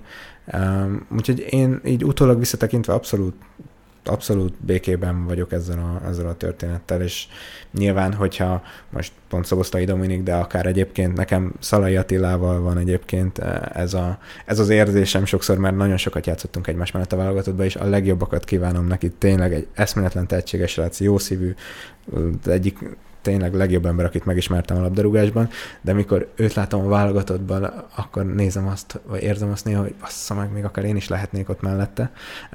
De ezek ilyen, ezek szerintem ilyen pillanatnyi. Mindenkiben benne vannak ezek, aki, aki valaha komolyabban akart, nem csak fociban, de bármilyen sportban uh, sikereket elérni. Mindig benne lesz, hogy utána évekkel később, ha visszatér ahhoz a sporthoz és nézi, akkor fel fog merülni, mi lett volna a kérdés.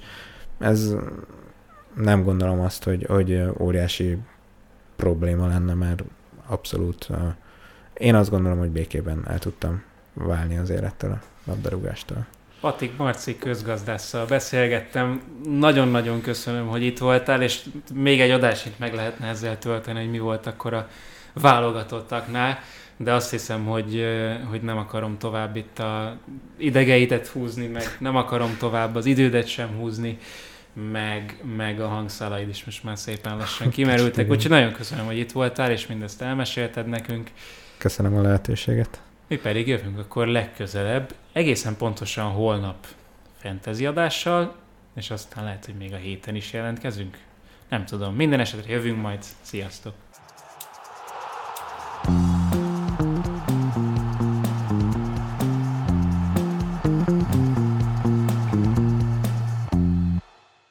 Ez a műsor a Béton közösség tagja.